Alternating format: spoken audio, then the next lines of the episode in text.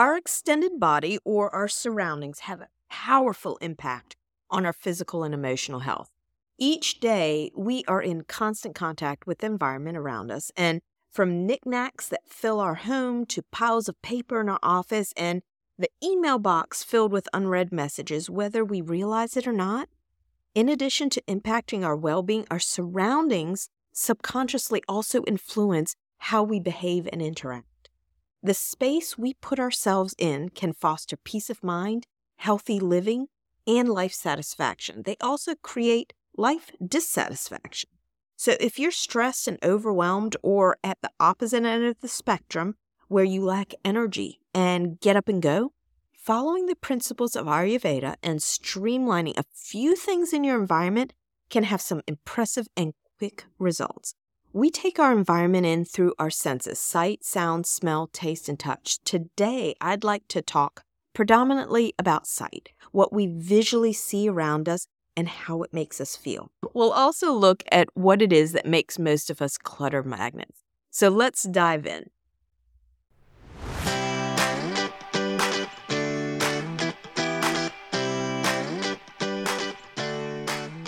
Welcome to the official podcast of True Basis Health, where we focus on living a life that connects health and mindset for optimal well being. In each episode, Micah Hill certified total well being coach and perfect health educator, will cover bite sized topics ranging from transformational well being practices to maximizing mindset and how to live a rewarding life full of purpose. Here's your hostess, Micah Hill.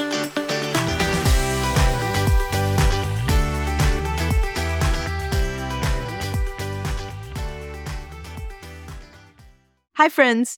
I want to tell you how pumped I am about today's podcast because it's really near and dear to my heart. Having been in the garbage business for most of my career, I have a fond appreciation for getting rid of or recycling what no longer serves you. There is something about clearing out the stuff you no longer use, putting it at the curb, or taking it to a local donation center, and it never taking up mental space of having to tend to it again that is so satisfying. Over the last few years, our homes have really become safe havens.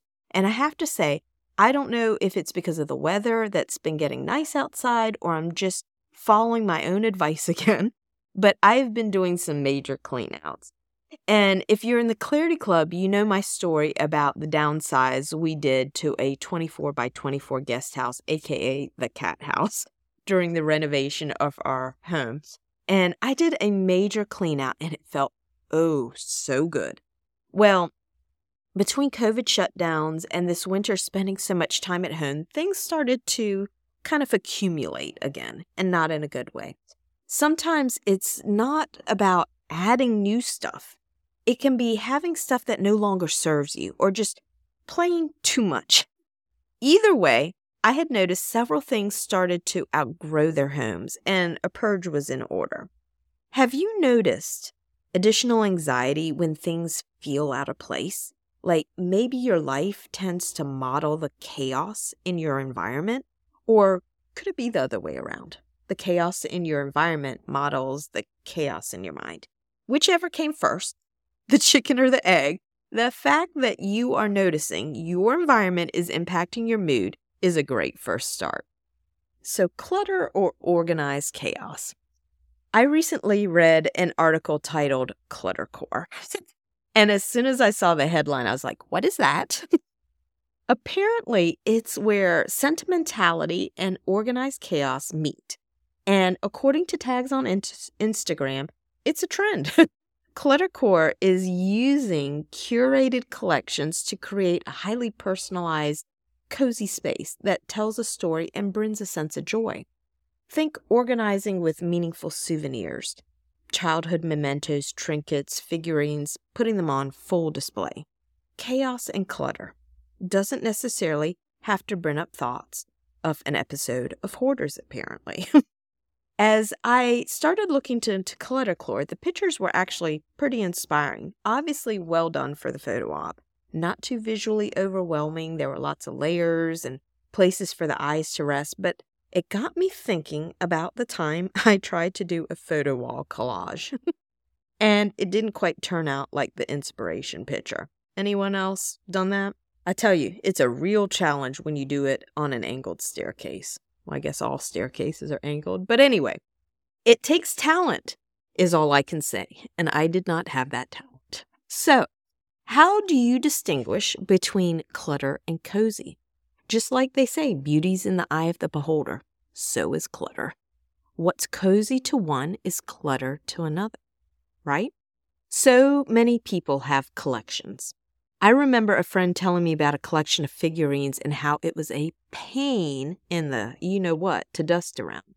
Given that comment, I don't think she'd subscribe to the whole cluttercore movement. My nephew is a big Lego fan. He spends so much time building each creation, they all hold a special place in his heart. I tried to move one once and a part fell off, literally, like a piece fell off. And you'd think I'd taken it back to basic. My sister has devoted an entire loft of their house to his builds because what do you do when your son's finished his 50th Lego creation and you can't have your living room looking like a Lego store display case, right? Do you or a family member have a collection of sentimental objects or artwork? How do you see it? As cozy, fun memories or as chaotic clutter? Better yet, what do you do when the people around you don't have the same idea of chaos? Studies have shown that when we perceive our environment as cluttered, it exacerbates the feelings of overwhelm, leading to stress. When our living and working spaces are filled with an overabundance of things, the chaos and disorder cause our bodies to release the stress hormone cortisol. What's interesting is researchers from DePaul University in Chicago published a study in Current Psychology that found that volunteers indicating their home was cluttered had a higher tendency to procrastinate because either they wanted to avoid unpleasant tasks or it was too time consuming to complete the task because of the additional sorting required. Hmm. Unfortunately, ultimately, clutter problems were associated with life dissatisfaction. And I can attest to that. Before my clean out, I can't tell you how many times I'd look at my to do list and it would have sort closet by garage door, organize pantry, get rid of clothes that don't fit. I'd start the day stressed thinking about the mini projects.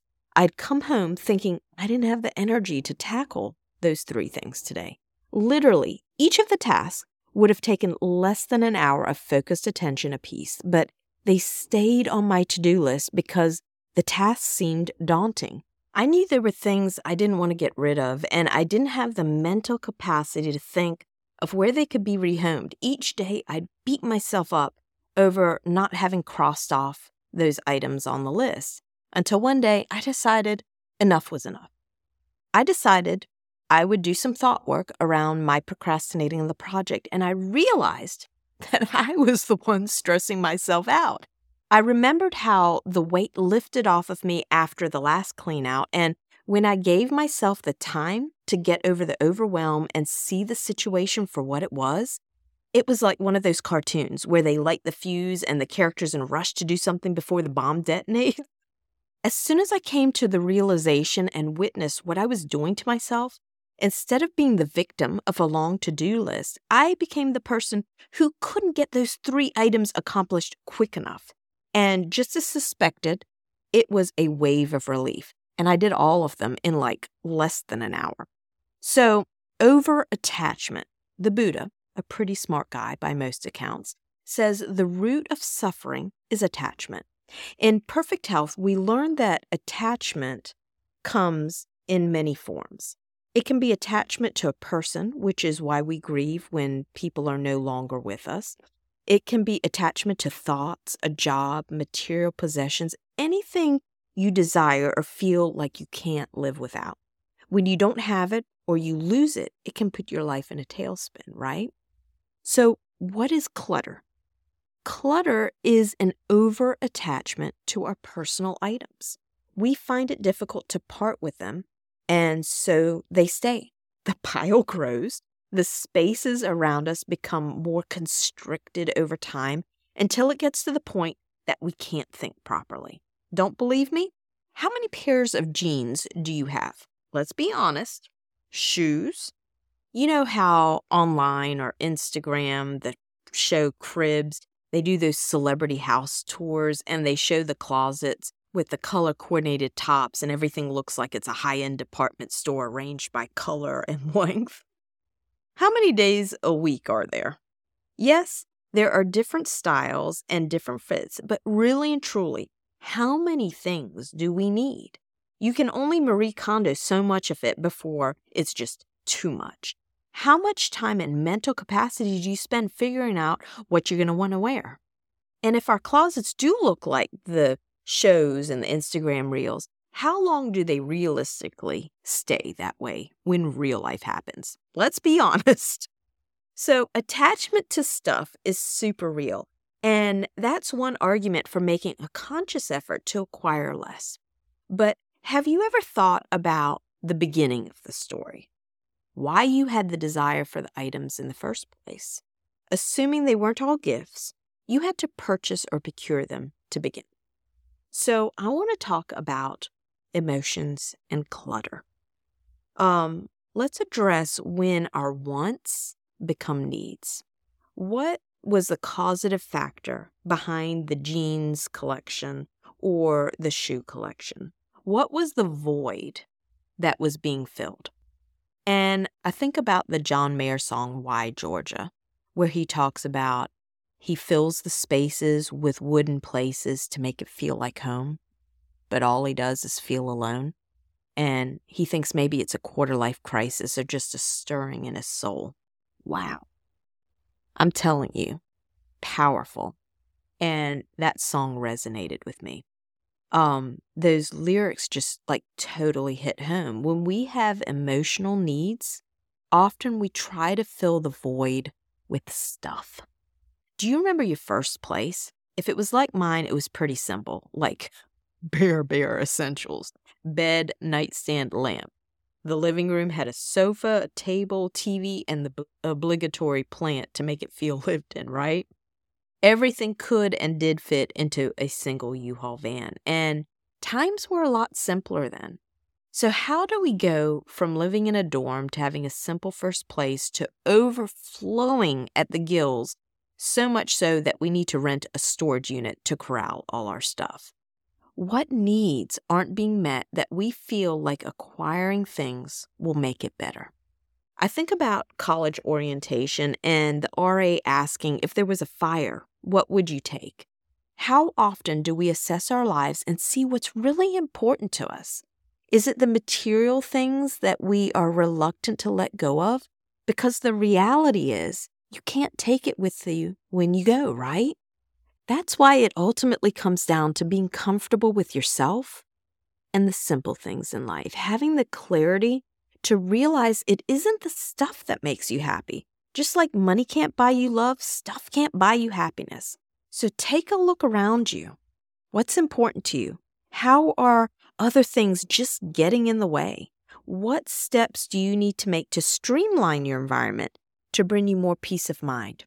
So, this is Micah signing out wishing you find a way to create a restful and restorative environment that's not full of a lot of stuff and that you are able to cultivate clarity in that clear zone.